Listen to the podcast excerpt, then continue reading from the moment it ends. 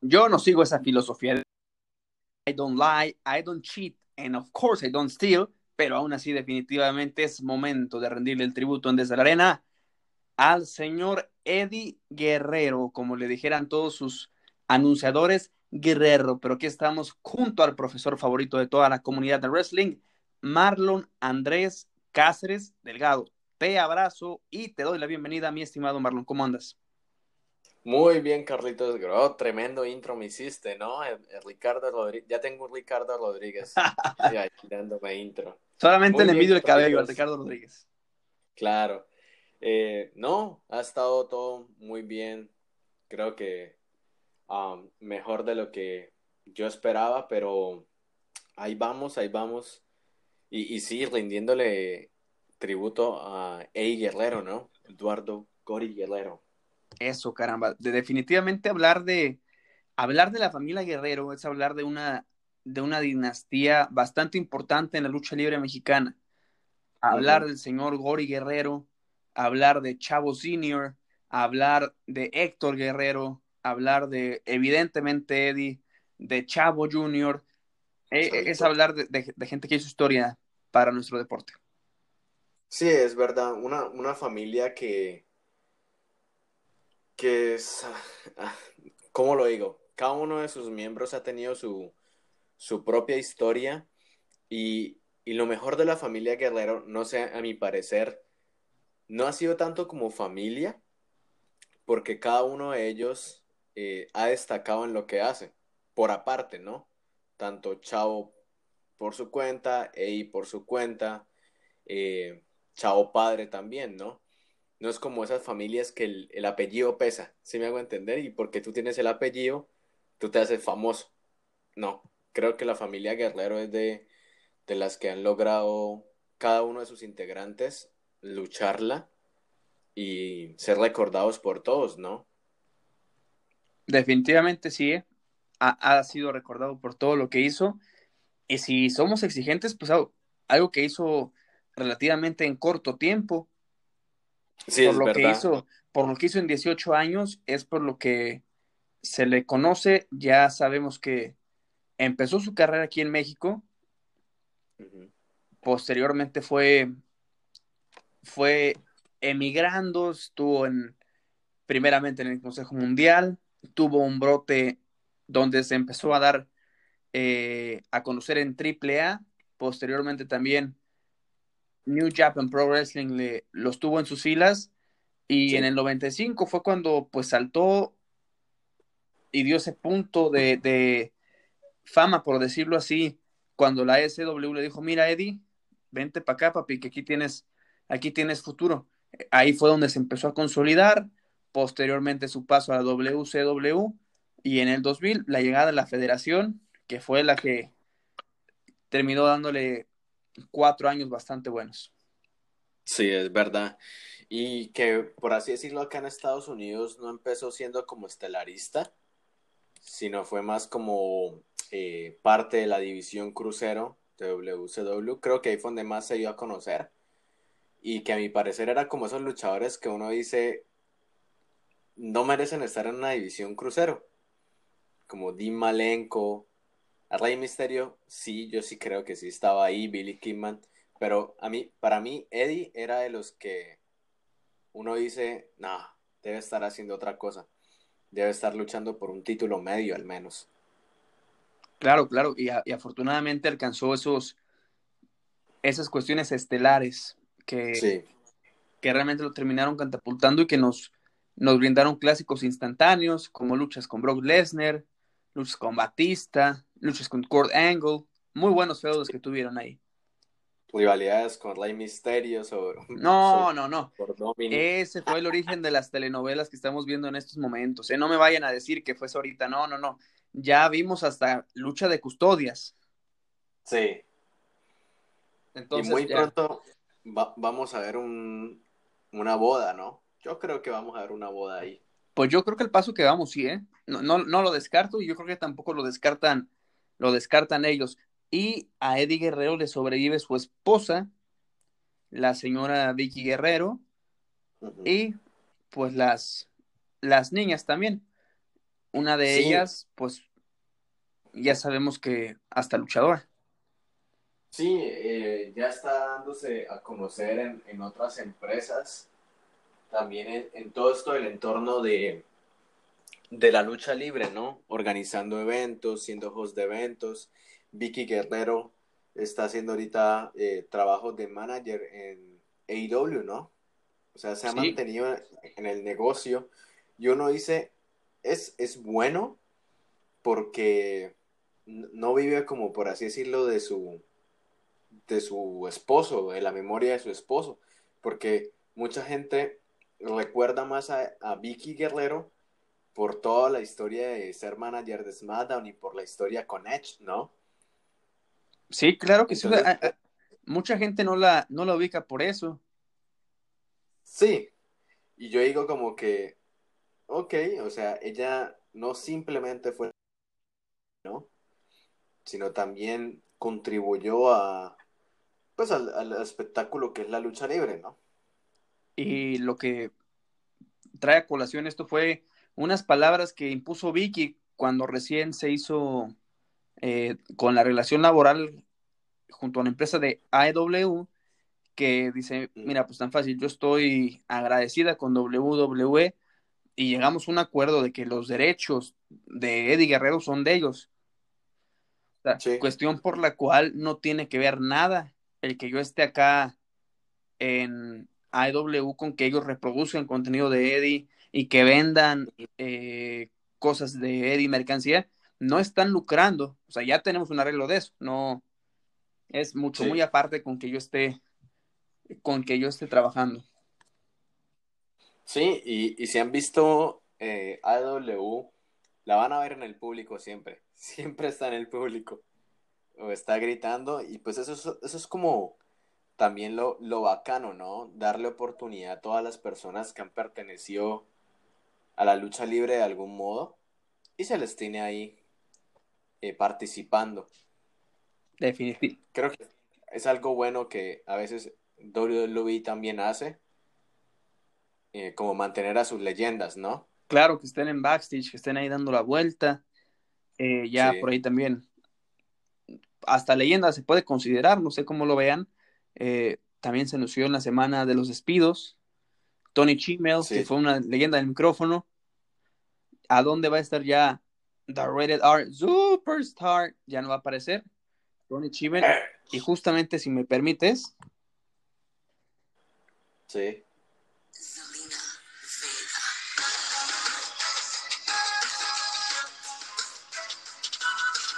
pues probablemente ustedes no lo ubicaran por ese, por ese tema, ¿verdad?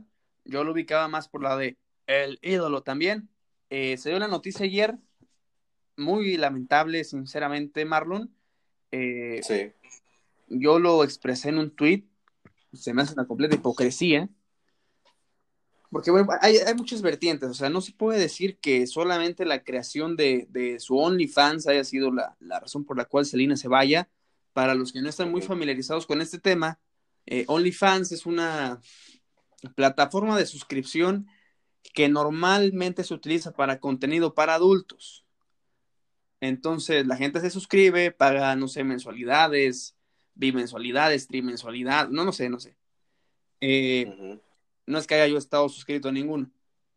Y pues recibe el contenido que vaya subiendo la persona que tenga el OnlyFans. Entonces, Selena Vega se abrió uno de esos, pero para subir cosas de cosplay, de, de disfraces, de estos vestidos, eh, estas vestimentas de, ¿cómo lo podría decir? Para no, para no usar palabras incorrectas.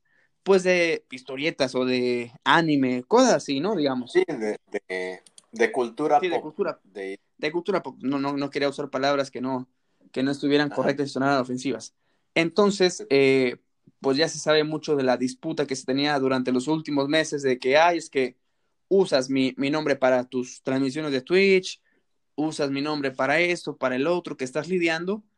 Y junto con. Marlon Cáceres estábamos investigando por la mañana que WWE está solicitando como trabajos dentro de su, de su plataforma ingenieros de transmisiones de Twitch y gente que diseña para Twitch y esto y el otro, porque pues están buscando sacar el provecho de esa, de esa plataforma, como ya lo han hecho varias empresas logísticas, Marlon.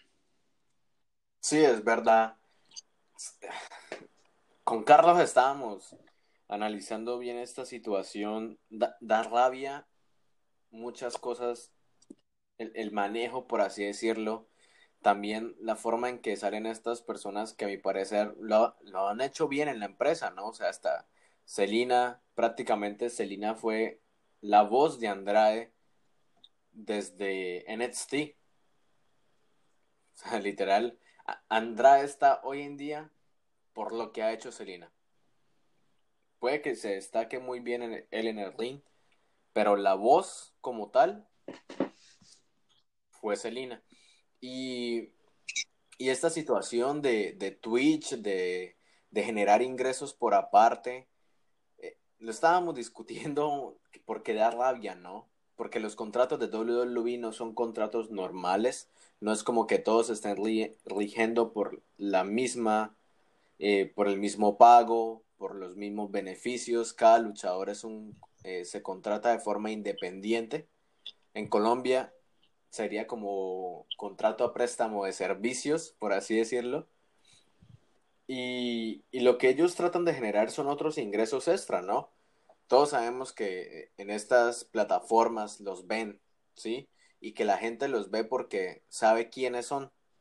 Eh, bueno, son luchadores de WWE y pues tienen una fanaticada que los ve pues hacer, eh, discutir, jugar videojuegos, la mayoría de ellos, ¿no? Y, y lo otro que teníamos que tener en cuenta es que los luchadores pagan muchas cosas por su cuenta, no es que WWE se los pague.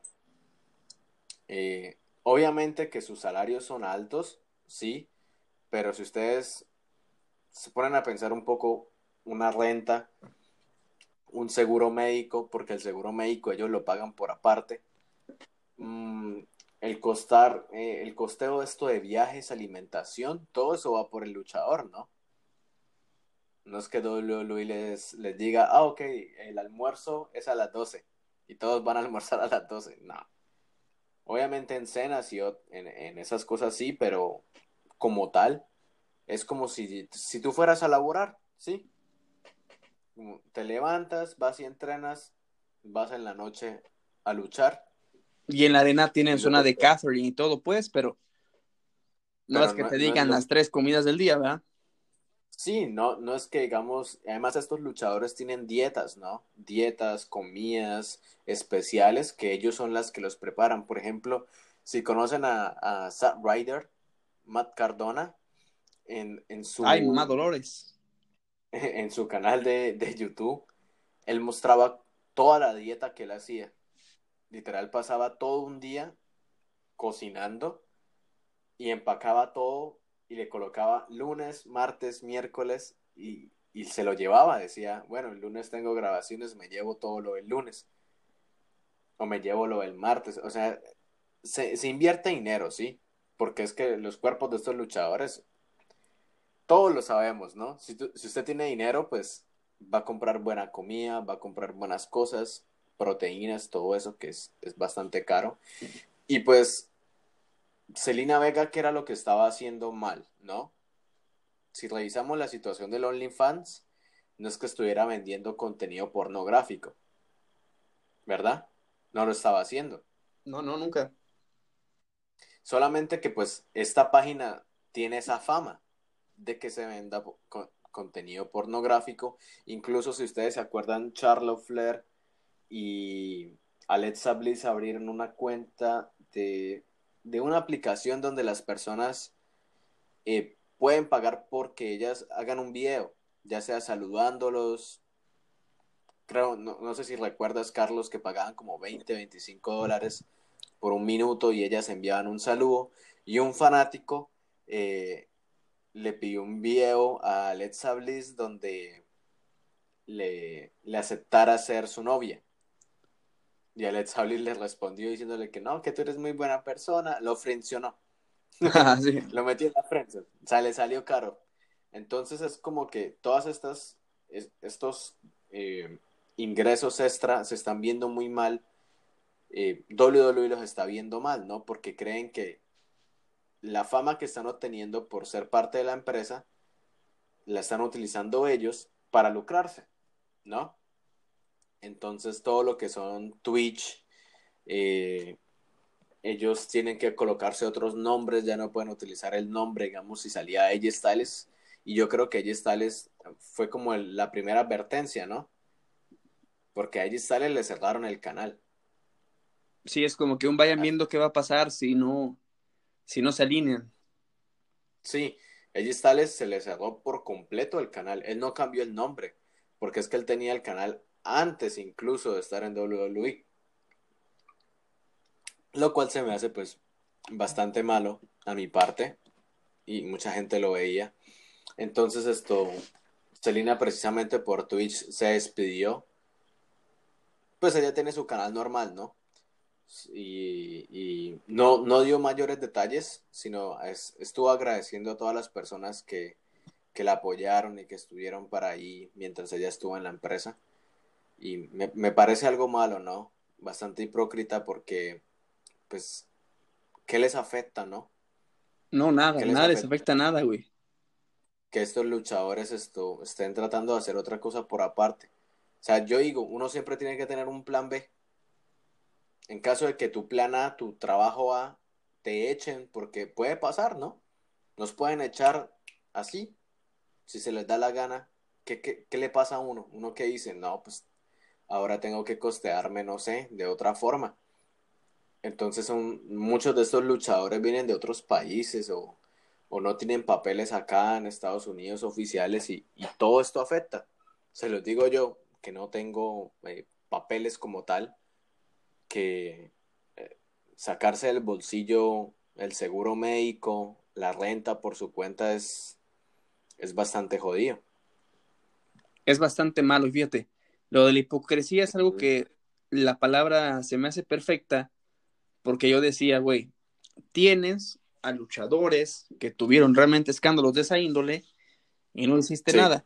Y por ahí, fíjate, en la semana escribí para nuestros amigos de la red digital una nota que se llama, y, me gustó mucho el título, ¿eh? De ser Mexico's greatest export a un bad hombre, como dijera Donald Trump, la decadencia del patrón Alberto del Río. Y evidentemente hice eh, relación, citamiento de la, de la situación que tuvo con Page, de esa relación. Y por ahí me decía, no, es que eh, fue innecesario esto y el otro, y como que hay una chava que se quedó clavado con que estaba hablando de, de la misma Page en esto de que dije de que hay luchadores que han tenido escándalos sexuales y los mantienen. Y me dicen, no es que el, eh, mucho de ese contenido que se ha difundido en la red es sin el consentimiento de los participantes. Pero pues lo de Serena es una lástima. Que no era su favorita, pero así es la cosa. Le mandamos el saludo para esta niña Lucía Sholailu, que sí nos, que sí nos sigue. Pero créanme que en ese Twitch yo no sé a Luciana Page. O sea, yo no estaba diciendo nada de, de, Page, que ella ah, solita se ayuda, la Page. Yo estaba hablando de situaciones muy específicas, como la del sueño terciopelado. Es verdad. Que a él nada más se le metió a la congeladora un rato y, bueno, le vente para acá.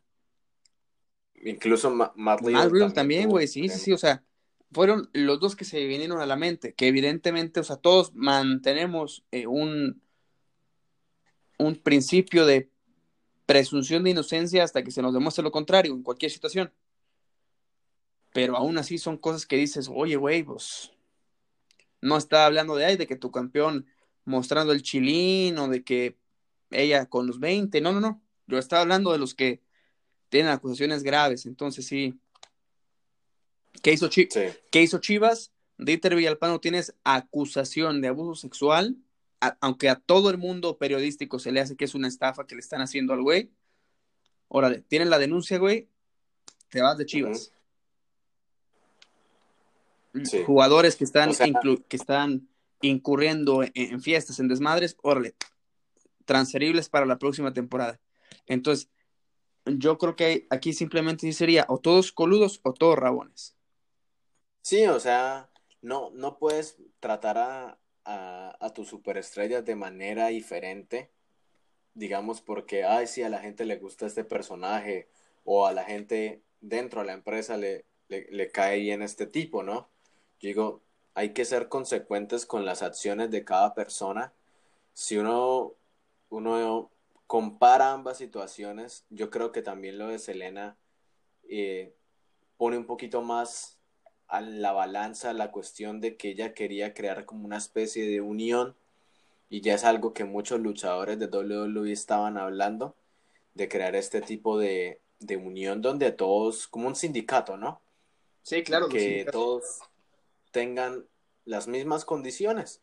Porque, o sea, gente, no es mentira. Roman Reigns no recibe los mismos ingresos que recibe Selena Vega. Pero están en la empresa, ¿no? Están en la misma empresa.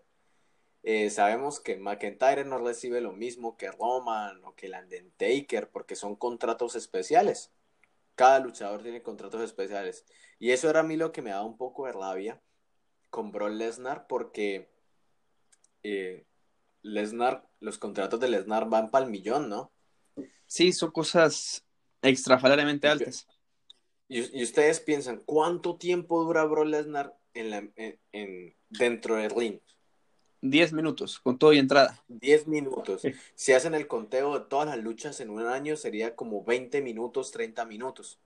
Incluso dura más una lucha de, de UFC casi lo que duraría una lucha UFC completa, ¿no? Sí, sí, sí.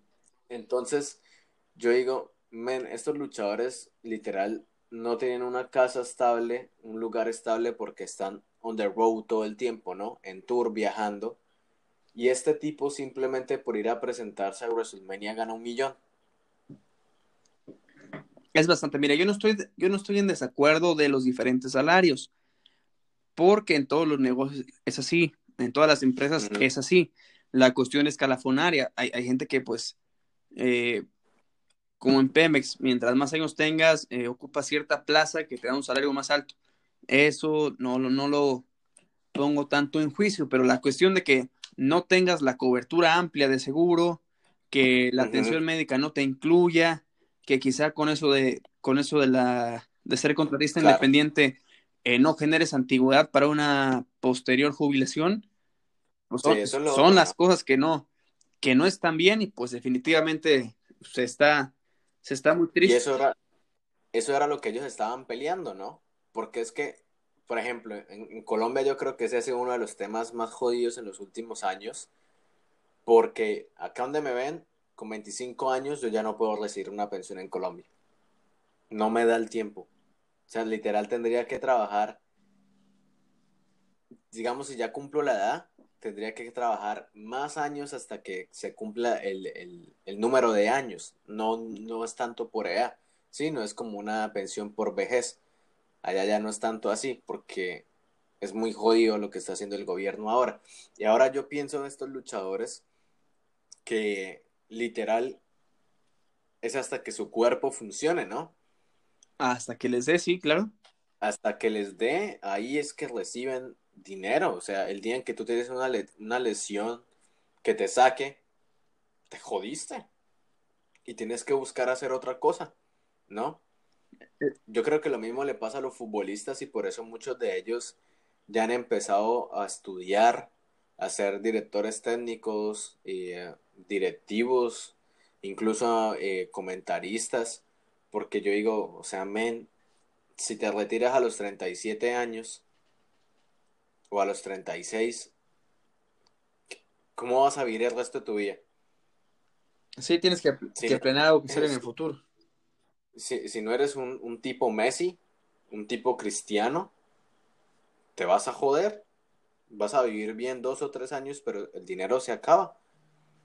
Ya no te deja, ya no te llegan las mismas eh, regalías por parte de Nike o por Adidas. Entonces, y incluso Ryback tuvo muchos problemas, ¿te acuerdas de Ryback? Ah, claro, ahorita está nada más tire y tire cajeteada el güey. Sí, y, y, prácticamente fue porque WWE se quedó con sus derechos. él, él no puede promocionarse como Raiban ni nada porque, y, y precisamente no ha querido ir a otras empresas a luchar es porque él quiere su nombre. No, pues. Y yo digo, o sea, ya es muy jodido, man. Nuestro querido no Skip puedes- Sheffield. Sí, o sea, no te puedes detener ya a esperar de que la empresa algún día o que Vince McMahon diga, ah, ok, esto, denle el nombre a Ryback. ¿Cuánto tiempo ha pasado desde que se fue? No, ya, ya, ¿qué te gusta? ¿Unos siete, seis, siete años? Sí, más o menos. Entonces yo digo, man, estás quemando años de tu vida de carrera luchística eh, por un pleito eh, de un contrato. También es un... o sea, evidentemente es injusto, pero es un berrinche del güey. O sea, es, También, es como sí. si, por ejemplo, güey, los, O sea, uno los de Cody Rhodes, uno- que le quitaran su apellido, güey. Sabemos que es que, que evidentemente en la vida real no se llama Cody Rhodes, ¿verdad? Pero pues es el apellido que le dieron eh, popular a su papá. Eh, Entonces, en ese caso, pues, ¿qué te gusta, güey? Que hubi- hubiera dicho, güey, no, no, no, no, no. Como no puedo ser Cody Rhodes en todo el mundo, eh, pues no voy a hacer nada y que se hubiera quedado de brazos cruzados y que no hubiera estado en AEW, pues porque no tenían Rhodes. Y apenas lo acaba No, de se ganar hace puede. unos meses, pues no. O sea, se le acaba la Sí, vida, o sea, pues. tampoco. Y, y Ryback debe de estar consciente que al ser un hombre de una tremenda musculatura, eh, puede ser que en la actividad de la lucha libre sea más propenso a alguna lesión y está desperdiciando años de salud. Porque se lesionó, ¿no? Él tuvo problemas de lesión. Sí, o sea, es solamente desperdicia años de salud por un berrinche. Incluso ahora está viviendo de los productos de, de comida eh, que promociona. De esto como tipo de dieta, de nutrición y todo eso. Pero yo digo, men, o sea, ¿qué más estás haciendo?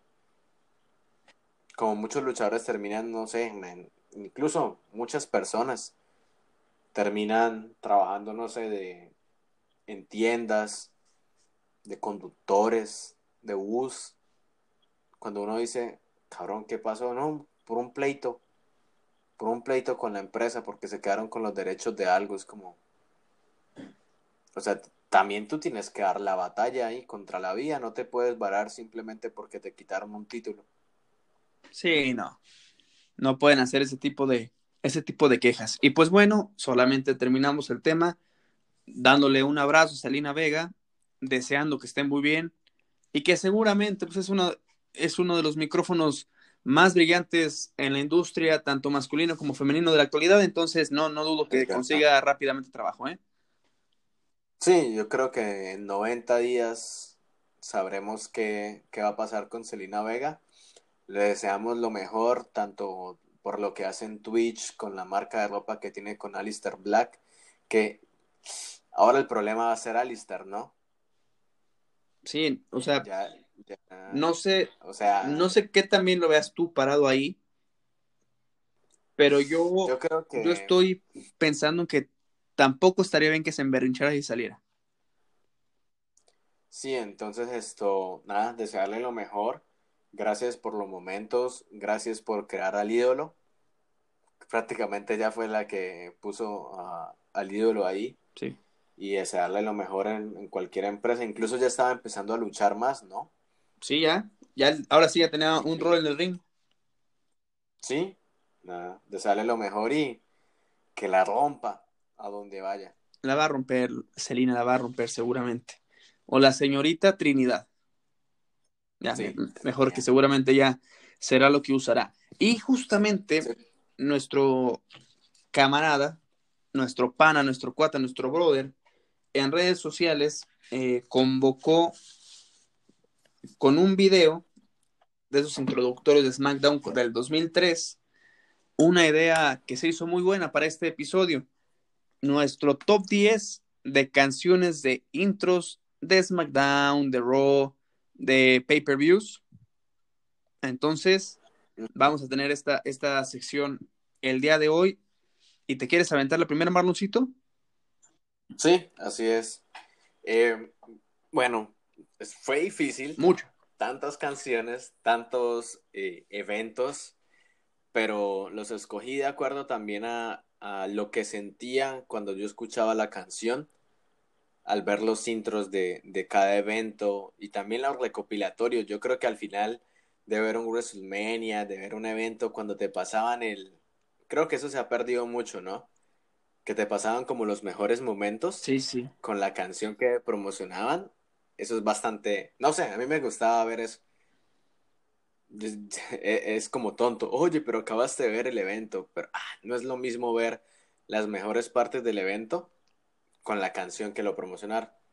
Es, más emotivo, más emotivo, estoy de acuerdo en eso.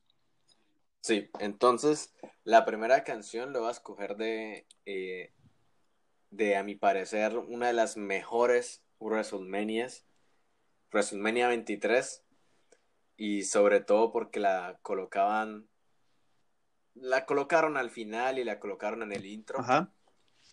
Y pues todos se acuerdan de WrestleMania 23, una tremenda lucha de escaleras. Mr. Kennedy la ganó.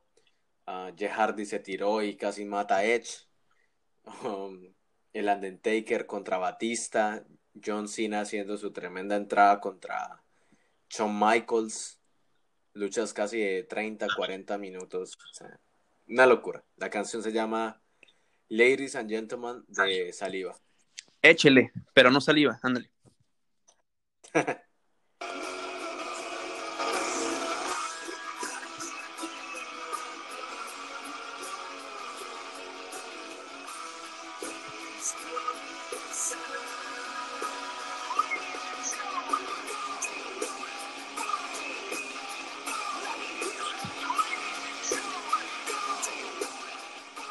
Y pues toda la canción prácticamente, la, letra habla de, de asistir al más grande show. Y qué mejor más grande show que WrestleMania. Ay, absoluta, definitiva y sinceramente. Eso sí es, El, el show grande de grandes. La vitrina de los inmortales y... El mando evento. Ah, claro. Ahí sí pasa lo que tiene que pasar. Y justamente escogí ahorita un... Fíjate, yo me fui más a lo... a la nostalgia infantil, a la nostalgia infantil, por decirlo así y todas esas canciones que nos hicieron eh, brillar, muchos desde algunos que empezaron a ver apenas WWE cuando llegó a México, entonces seguramente reconocerán las canciones. Y esta pues ya estaba avanzado WWE aquí. Y la primera que escogí es Let It Roll de Divide Day, usada en SmackDown para el 2009 y parte del 2010. A ver.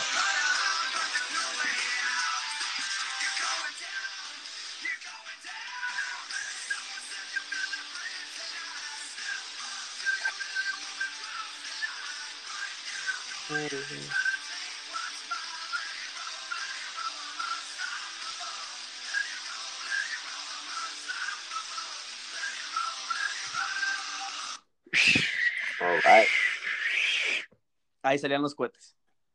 Esa es mi imitación de los cohetes. Excelente. Eh, brutal, brutal. ¿Cuál es, ¿Cuál es tu segunda, Marloncito? Bueno, mi segunda canción ah, es de un intro de Raw también y creo que fue con el que los conocí. Ajá. Y yo creo que a muchos también los recordarán. Ah. Fue del 2002 al 2004, si no estoy mal.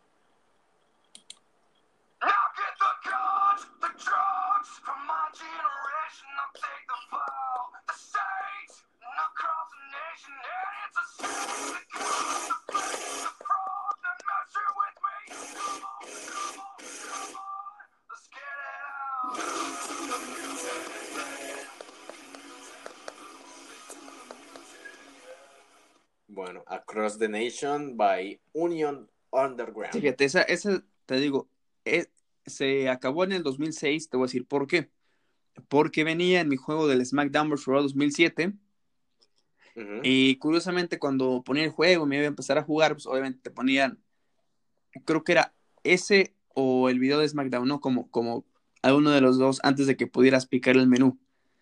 Y siempre alguien llegaba a mi cuarto en el momento en el que, no me acuerdo, me imagino que era Trish Stratus y no me acuerdo cuál otra güera, se estaban besando abajo de una de esas cositas en las que se besan en Navidad, un muégano. Entonces, así como que dijeron, bueno, ¿es un videojuego o, es, o qué tipo de porno estás viendo? Entonces, yo así de, no, es un juego. Que, que... No, no, no, no, no, piensa en otras cosas. Tengo 10 años.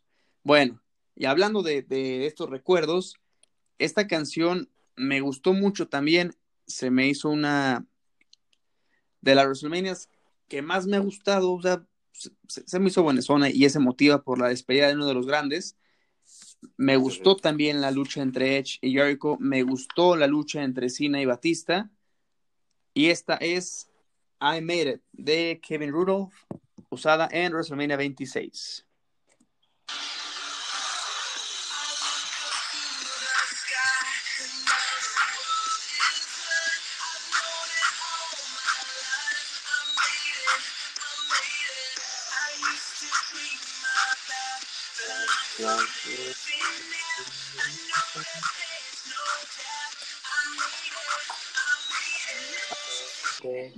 Buenísima.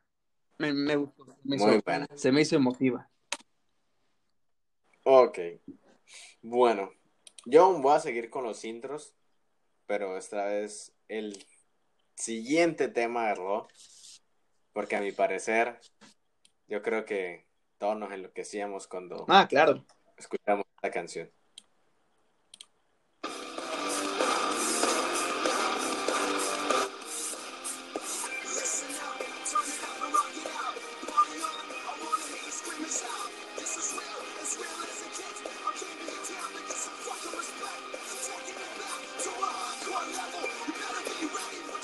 La grosería, ¿no? Yo creo que todos cantábamos la, el, el corito, ¿no? ¿O no? Claro, sí, claro. Yo, yo te decía que pensé que. Ahí va. Ro, ro, ro, ro. Oh, oh, oh, oh, oh. Yo sí de niño pensé que decía ro, ro, ro, ro. O fíjate, Ro, ro, ro. peor, en uno de los. eh, en uno de los intros, esta, esta sí me va a dar más vergüenza, güey. Uno de los intros de, de WWE, ven que ahora es el de. Then Now Forever. No, antes, ese que se corrían los cintillos que empezaba desde eh, blanco y negro y eso. Ajá. Había para mí un sonido que Hey, Rander, WrestleMania. WrestleMania. para mí uno decía patadas voladas. Y para mí se asemejaba a la voz del comentarista Paco González, que las narraba en TV Azteca. Y sí me preguntaba yo, Ah. ay, ¿cómo le hizo Paco González para que dijera patadas voladas? ¿Qué, qué, güey? ¿Qué, güey? Es- es- Eso sí me dio vergüenza. Sí, no, pero Qué gracioso. la, Pero sí, a, ve- a veces uno cuando pues, est- está jovencito y todo eso, uno dice como que, ay, están hablando. Sí me hago entender, uno como que trataba de, de entender un poco lo que decían. A mí me costaba un chingo, era como, oh, fine, WrestleMania, WrestleMania, fan. Everybody has a price. Y ya después era Michael Sí. Cole. On ladies and gentlemen, it is electric. Yo creo que sí, si conocen algo que se llama Bochomania, que hacen recopilaciones de todos los errores que pasan en todas las empresas, ellos siempre hacen, eh, un ellos tienen de copia ese intro, ¿no? Y colocan todo como los, la- las frases o bromas que se, bueno, pues todos los chistes, las tonterías que han pasado en la No lucha lo visto, güey, lo, lo voy a ver. Es lo muy bueno, después. sale como Bochomania, es muy bueno, es muy bueno. ¿Cuántas veces les ha pasado que gracias a ciertas canciones que escuchan en momentos súper alternos, se hacen fanáticos de algo? Me pasó una vez escuchando al... Había un programa aquí en México que se llama Parodiando, en el que me caía muy bien Gonzalo Zazueta, Gonzo Sas, que me cae muy bien y le mando un abrazo ahorita que está trabajando con Omar Chaparro en Los Ángeles, en el que eh, su personaje estrella era Cristian Castro. Total, la primera temporada, puta, me, me re- cagaba de risa con los números, güey. Y a inicio de la segunda, en esto de las audiciones o eso, para ver qué güey entraba al equipo y de quién entraba, hacen un tipo crossover porque Cristian Castro estaba presentando su disco Primera Fila y hacen una tipo confrontación entre el imitador y el real. Entonces, para no hacer el cuento tan largo, se ponen a cantar dos canciones de Cristian Castro Y al día siguiente de que fue esa presentación que había visto, me pongo a ver otra vez el video en YouTube. Y como que me empecé a adentrar en las canciones de eh, cada una de las que había encantado, güey. Y te puedo decir que desde pues, esa edad a la fecha, puta, soy fanático de Cristian Castro bastante, bastante. Ido a ver un par de veces, lo conozco, me ha echado ride y la, madre. Y lo mismo me pasó, quizá en escala diferente, evidentemente, porque pues no es tan fácil. Ahora, ahora sí lo puede ser, pero en ese entonces no. Que dijera yo, ay, pues voy a ver a Green Day a Estados Unidos y regreso, ¿verdad? Entonces, Ajá. ahora sí, me pasó justamente que gracias a esta canción que se usó en 2010 y 2011, me adentré a la música de Green Day. Es Know Your Enemy.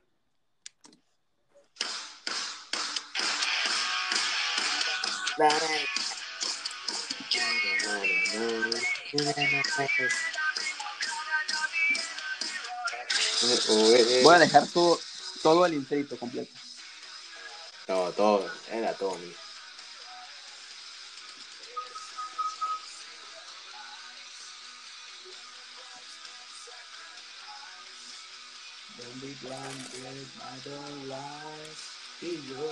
In your life.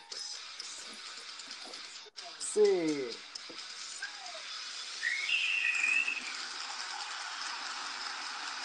Muy bueno. Y muy esta bueno. está con cuetecitos y, y- y ya de en una época me, me gustó que de los que más eh, spotlight le daban en el, en el intro era Alberto del Río que salía con el, o sea, dos, tres alargones que tuvieron de batería, salía Alberto del Río con el guiñito del ojo. Eso, perro. A ver, vas. Y sabes, a- algo curioso, precisamente me acordé, al primer concierto al que yo asistí en persona fue a Green Day Ah, maldito. en Bogotá y fue precisamente para que me odies más y me maldigas más. Cerraron con eso. Fue Ah, cuando... No, no, no, no. Ellos es- eh, promocionan por lo general, o sea, cada uno, Green Day ha sacado un chingo de álbumes. ¿verdad? Ajá, pues claro. Entonces, cada álbum se le llama como la, la era Dookie, la era Nimro, la era American Idiot. ¿Y qué hace Green Day? Empiezan, como quien dice, del más reciente y se van adentrando a los, a, a los otros. Entonces, primero van a iniciar con cuatro canciones del primer álbum, Ajá. o digo, del álbum más reciente, luego van a pasar al del el anterior, así. Si me hago entender, uno como que ya conoce más o menos el orden. Y precisamente ellos estaban esto promocionando, eh, se me olvida el nombre, eh, creo que es 20th Century's Break It Down, Ajá, sí. que se llama ese álbum. Álbum buenísimo, sí, 20th Century Break It Down. Y empezaban con una canción que se llama Son of the Century. Dura solo como 58 segundos. Y luego inician con la canción del mismo nombre del álbum. Y todos nos enloquecimos. Fue con Know Your Enemy porque fue la tercera. Y, y era como el. Si me hago entender, como la batería, lo que te. Lo que te va aprendiendo. Sí. Y me acuerdo. Incluso creo que mi mamá todavía tiene esa. Guardó esa camisa de. eh, está ya en un closet de, del concierto. Muy chido. Dígale a la telicha que guarde, No. el, que guarde el- la playera y que nos mande una foto. Sí, a ver, sí. Por lo general creo que ha guardado todas las de los conciertos. Bueno, no me extendo más porque me, me dan ganas de llorar cuando vi a Green Day. No, no. Son hermosos. Yo, yo, yo los tenía cerca. O sea, nunca he ido a un concierto de rock. Lo más cerca que estuve fue en diciembre, enero, no me acuerdo, de ver a, a, a The Tool. Tool. Pero estaba, era en Providence, Nueva York.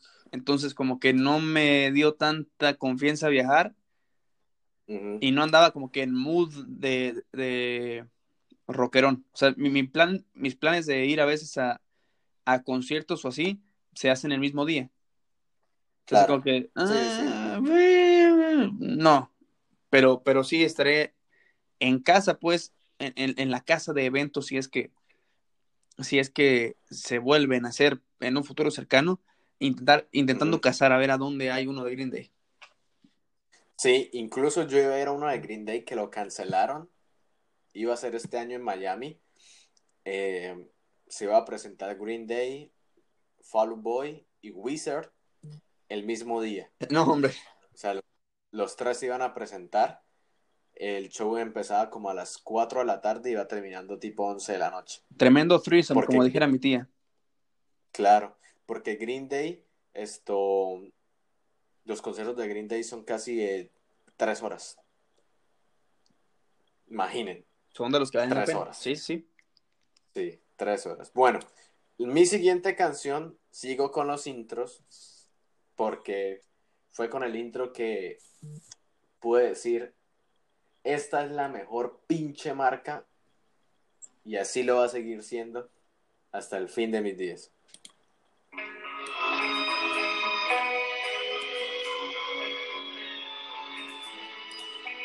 Y es la casa que ella Styles llegó y reformó. Literal, la pintó. La pintó.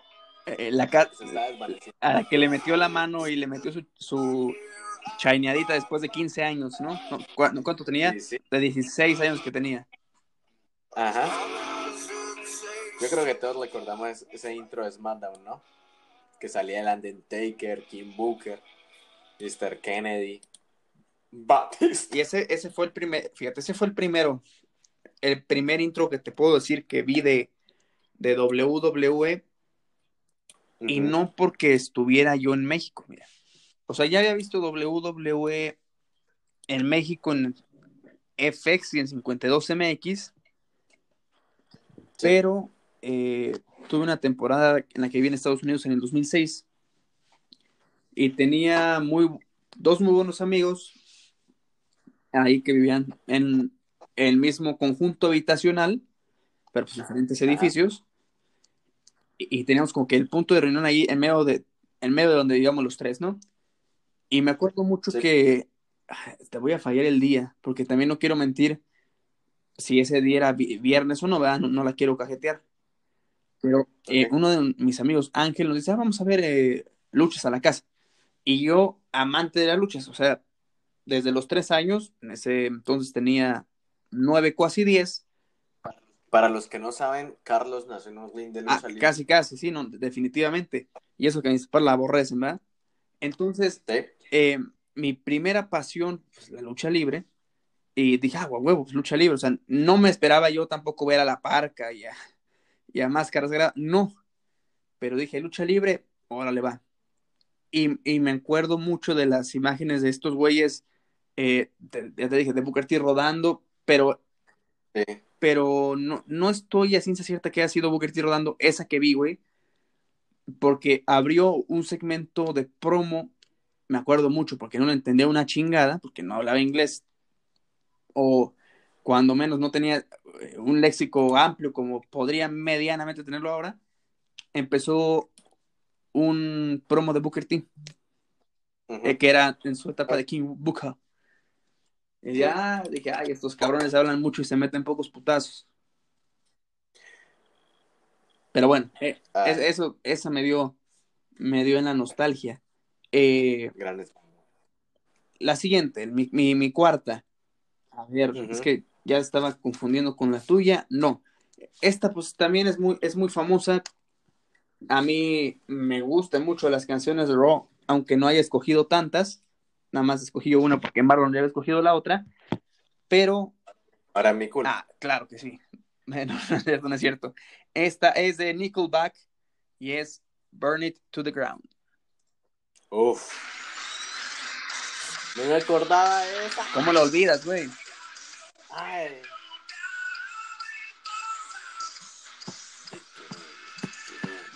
Ah, ya, ya sé por qué.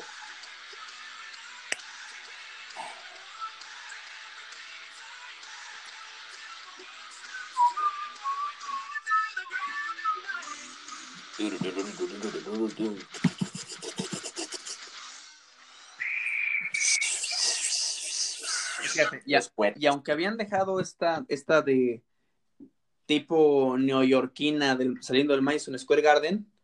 Eh, me gustó mucho esta canción y, o sea, yo me fijaba en que a mi ídolo Alberto Herrero le dieran el protagonismo necesario. Ahora me acordé por qué no me... Por qué no Y salía ahí Alberto, salía también mi, mi primer amor, Beth Phoenix, o sea, estuvo súper, súper chingón.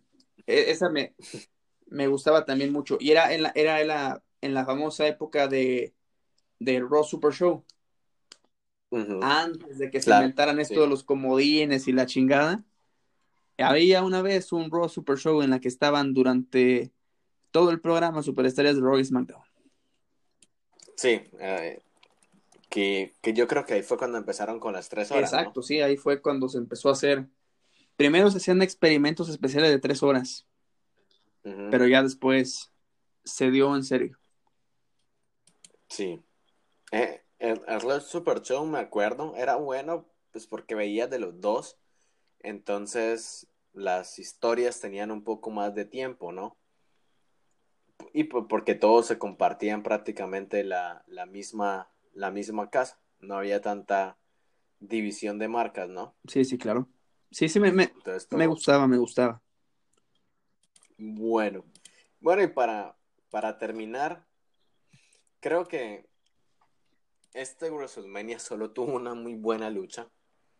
Tristemente, la lucha no fue el main event, pero para mí, eh, si podemos decir que es un aniversario, el aniversario va a ser recordado por ese. Ajá. la banda, la banda no es cualquier banda. Me- me- y la, la acabo de cambiar porque yo dije, no, Marlon, hay que respetar porque se vienen los 30 años del Garandentator, ¿La cambiaste? del hombre, del hombre muerto, los 30 años del hombre que, del primer zombie, del primer zombie. Ah, claro, claro. Un hombre, un hombre que lo han matado como 40 veces y ha resucitado del infierno, literal. Ha venido en, en carrozas fúnebres, en, en cofres, en motocicletas y que esperemos nosotros le hagan un buen tributo, que nosotros también le haremos su tributo como, como, como merece, ¿no? Pero bueno, acaba la mía que es Show to Thrill de ACDC y fue para conmemorar el 25 aniversario de la más grande extravaganza del mundo, ¿no? A ver.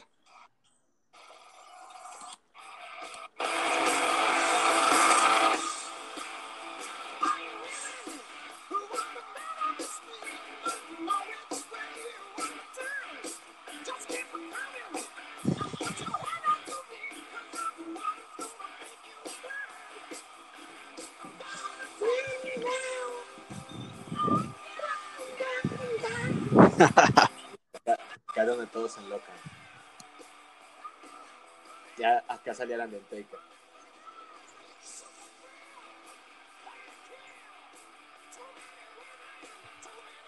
Yo necesito que esta maldita pandemia se acabe. Yo tengo que ver a ese sin vivo.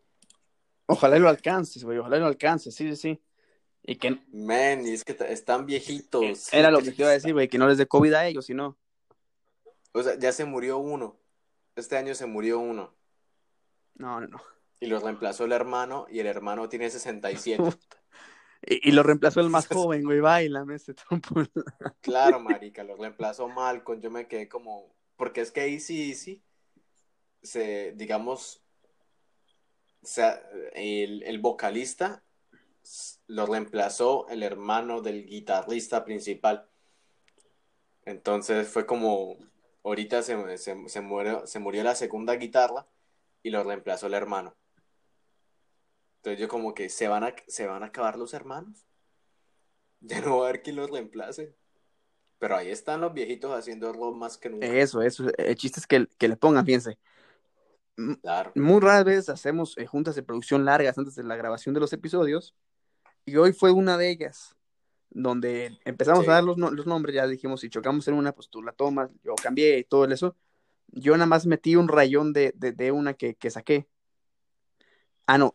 Sí, yo metí un rayón, güey. Tú metiste dos. Sí. Y dije, no, Claro, es- esta no. fue sorpresa de último minuto.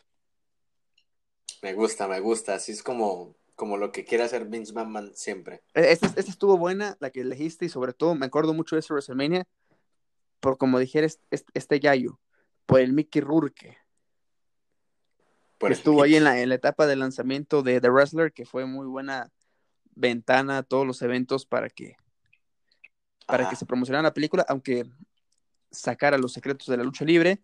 Y hablando de una canción que se me hizo muy buena, aunque WrestleMania ese no fue tan bueno, definitivamente. O sea, sí, eh, empezó con todo, con el debut de Alberto del Río, pero terminó perdiendo y, y- y muchas cosas. Un Michael Cole contra Jerry Lawler intra- intratable, donde solamente que se lucía Stone Cold Steve Austin. Entonces, ese WrestleMania, pues, en términos generales no me gustó tanto, pero este tema de Britain in the Stars de Tini Tempa y Eric Turner me gustó mucho. A ver.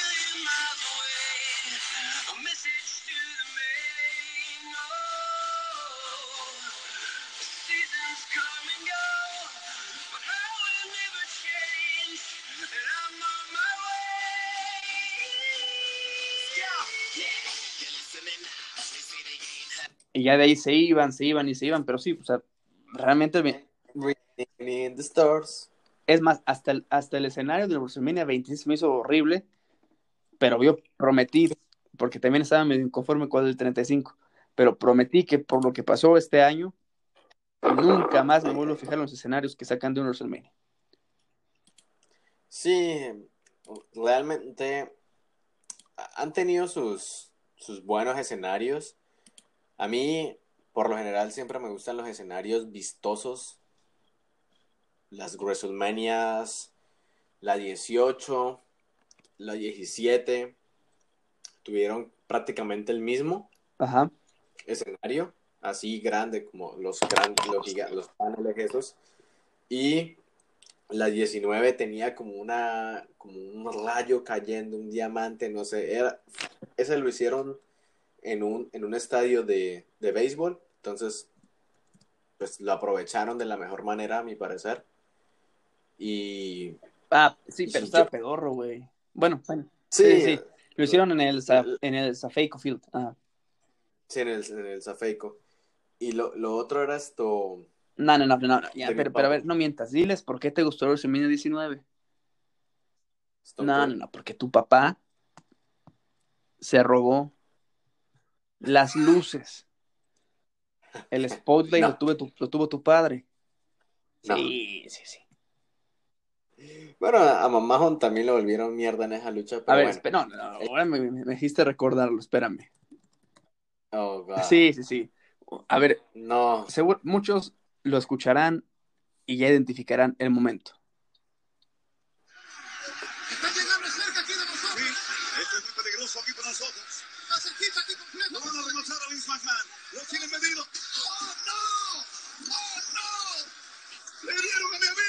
Amigo! ¡Qué paso brutal le dieron humo en la cabeza! ¡Se la echó Vince McMahon en el hielo con la silla! Con la silla. Después le cayó en la cabeza a mi compañero. Y está sangrando, amigos. Fíjate que es de las, po- que es de las pocas veces, güey, que su robo de, de luz de- del, del centro de atención realmente sí estaba planeado, güey. Porque las otras Sí. veces, ah, ay, se tiran sobre la mesa y este güey salía volando, ay, perdía el zapato y así, no, pero por primera vez lo tomaron en cuenta y, y ahora sí, pues ameritaba, ¿no? Ay, no, qué gracias. Sí, no. Fíjate que un escenario que me gustó mucho de WrestleMania, te digo, ha de ser porque la 26 me gustó mucho, pero esas tipo pirámides en Arizona me gustaron bastante. Mm, pues no sé cómo lo vería la gente desde arriba, pero bueno, Pues sí, quién sabe, desde ahí no. quién sabe cómo estaba. Ah, Me gustan los, los WrestleMania destapados, a mi parecer. O sea que no, el, el, el, ¿cómo es que se llama? Los domos no te, no te gustan. No, no me gustan los Pero es que- Siento que los parales esos cubren la vista de la gente a veces. Ah, sí, son horribles. Digo, pero fíjate que el, No, a ver, si, si, los, si los postes cubren, güey, está mejor que sea cerrado entonces. Porque ahí no hay Sí. nada. Sí, los, los, a, ve- a veces los WrestleMania cerrados serían buenos. El del Sofi, si lo hacen en el Sofi, ojalá lo hagan cerrado, ¿no? Porque se presta el estadio para, para hacer un... Ah, sí, mira, buen- cuando son cerrados son hermosos. Por ejemplo, el, el, Los de Nueva Orleans. sí, sí, era lo que te iba a decir. E- El Superdomo, como no tiene pantalla eh, así ah, gigantona en medio de las, del, del campo, se puede armar el circulito como el que armaron y no le tapa Sí. la vista a nadie. En el MetLife no escogí yo precisamente poste, pero me dijeron mucha gente que sí tapaba. Sí, es que a veces, digamos, los que están atrás se les va a interferir mucho la vista a ring. Y es que de lejos el se va a ir re chiquito, men. Y si las pantallas no están muy bien o hay mucho sol. Pero bueno, eso ya es una discusión para otro día. Sí, no, y, y- Luego, y para Luego top hacemos- de escenarios de de, de escenarios. Está muy chingón. definitivamente. Bueno, mi gente, hasta acá llegó este episodio. Como pueden ver, nos apasiona hablar, recordar todos esos momentos, canciones, porque la lucha libre no es simplemente lo que pase dentro del ring, sino son las canciones, son los videos, son los escenarios. Es todo este espectáculo lo que nos mueve y esperemos que eh, podamos traerles unas coberturas en persona, yo creo, sería apropiado eh, para que ustedes tengan todos los sentimientos desde Pues ya pronto, esperemos que sí pronto. Es rápido, déjame mandar saludos a David, arroba de Daco, a Luis Blanco 9810, a Monsieur Ariel, a Eduardo Rodríguez 795, a Ansolítico, guion bajo, Ac Notorious, Inazuma Jorge, Yesid Vázquez, Gustavo Castillo, Moy Mercado y toda la gente que nos han mandado sus comentarios, que nos han mencionado, que, que están de acuerdo a veces en los que compartimos y comentan. Y aunque no estén de Sí. acuerdo, ustedes sigan comentando. Y si, y si no les gustaron las, las canciones que escogimos, pues díganos sus canciones. díganos sus canciones, mándenos su top 10. Aquí armamos un top 10 entre los dos. No le dimos orden de importancia porque todas están dentro del corazón. Marloncito, tus redes sociales. Gracias. En todos lados sal- salgo como arroba maranesca. Eso, ya para que lo encontremos más fácil. Y arroba Córdoba DLA en Twitter y arroba Carcor96 en Instagram. La madre de todas las cuentas, arroba desde la arena guion bajo. Señores, nos despedimos esperando que se alisten para la mejor semana del mundo. Sí. El Definitivamente. aniversario del Undertaker. No, no, no. Mi cumpleaños que coincide por segunda vez con un Survivor Series. Es eso. Y, y con, una, y con una despedida del Undertaker. Ah, no, eh, ese día me quieren hacer llorar, sea como sea. Oh, no. Ojalá. No sé. No voy a decir nada. No, Y no, no, voy, que no, no digas nada que para eso no te pagan, ¿eh? Que no Sí, te no comentan para que les des ideas creativas. Después se aprovechan de ti sin, sin remunerarte. Es verdad. Porque ya te has, ya has dado varios hilos de lo que va a pasar. Entonces yo creo que, como dijera aquel, es que nos monitorean, nos monitorean, nos escuchan y por eso, y por eso se dan cuenta. Pero pues bueno, nos despedimos con ese hermoso y buen deseo de que tengan una gran semana y se viene la semana Sí. mayor del wrestling. Así que hay que disfrutarla. Yep. Y pues dale, cuídense mucho. Cuídate mucho, Carlitos. Nos vemos desde la arena. y les mantenemos informados de la programación de la semana. Cuídense mucho. Bye bye. Hasta luego.